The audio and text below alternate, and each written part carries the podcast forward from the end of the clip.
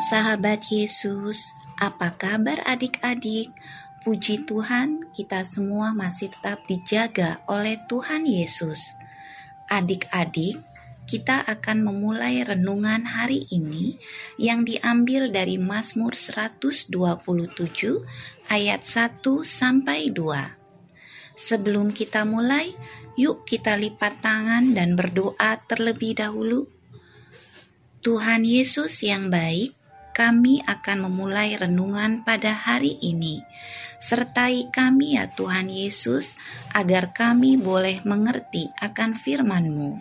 Amin. Adik-adik, tema hari ini adalah mendapatkan yang tak dimintanya. Hari ini kita akan membahas seorang tokoh. Siapakah dia? dan pelajaran apa yang kita dapat darinya? Namanya adalah Bapak DSN Panggabean. Sehari-hari Bapak Panggabean bekerja untuk melayani masyarakat yang kurang mampu. Wow, hebat ya. Suatu ketika beliau ditawari jabatan yang lebih tinggi oleh atasannya. Tapi beliau tidak menerimanya karena beliau ingin tetap menjadi pribadi yang sederhana dan selalu melayani mereka yang kekurangan. Bapak Panggabean tidak tergiur akan jabatan yang tinggi.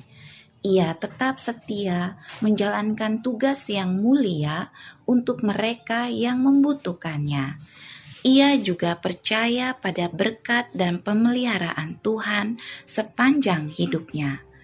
Firman Tuhan hari ini mau mengingatkan kita agar kita selalu percaya pada pemeliharaan Tuhan dan percaya bahwa Tuhan akan memberikan apa yang kita butuhkan setiap hari, bahkan apa yang tidak pernah terpikirkan oleh kita, Tuhan sediakan dalam hidup kita.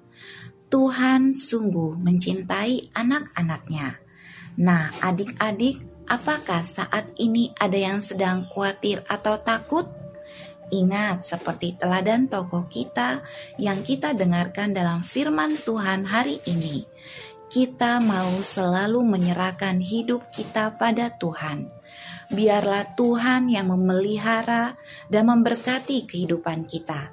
Yuk, sama-sama kita katakan, Tuhan memberkati anak-anaknya.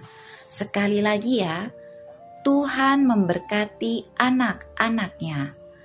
Mari kita tutup renungan hari ini dengan berdoa, Bapa di surga, kami sering melupakan Engkau sehingga kami khawatir akan kehidupan kami. Ajar kami selalu berserah pada pemeliharaanmu. Dalam nama Tuhan Yesus kami berdoa. Amin.